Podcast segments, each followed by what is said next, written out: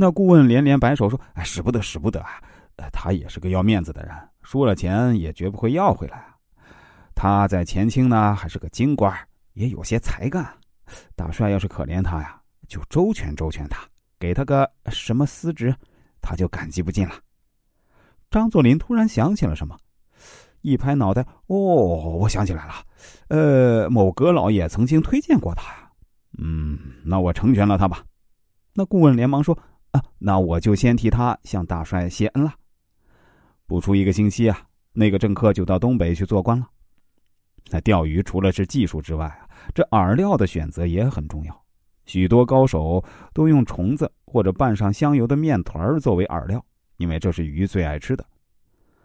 河南滑县有位农民叫欧仁，牵着一头大黄牛前往集市准备卖掉。路上呢，他捡到一只精致的盒子，顺手装进口袋。找了个僻静角落，想看看盒子里装的是啥。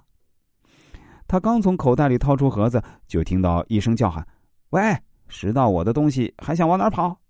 欧仁见眼前站着一个流里流气的小胡子青年，欧仁问：“你这里面装了啥？你说对了就还给你。”小胡子答不上来，要求见面分一半。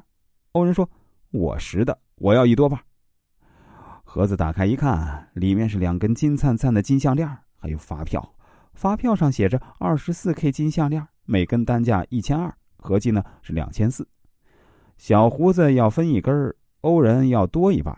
小胡子回答：“那算我一千了。”欧仁没有钱，就把一头牛给了小胡子，心想又捉弄这家伙一下，这头牛最多值八百，嘿，又白赚了两百。事后啊，经人鉴定，这是两根上面涂有金粉的钢项圈，最多是值五块钱。欧人听了这话，简直像是五雷轰顶。类似的事情经常发生，人们也时有耳闻，但自己碰到后啊，还是很容易上当。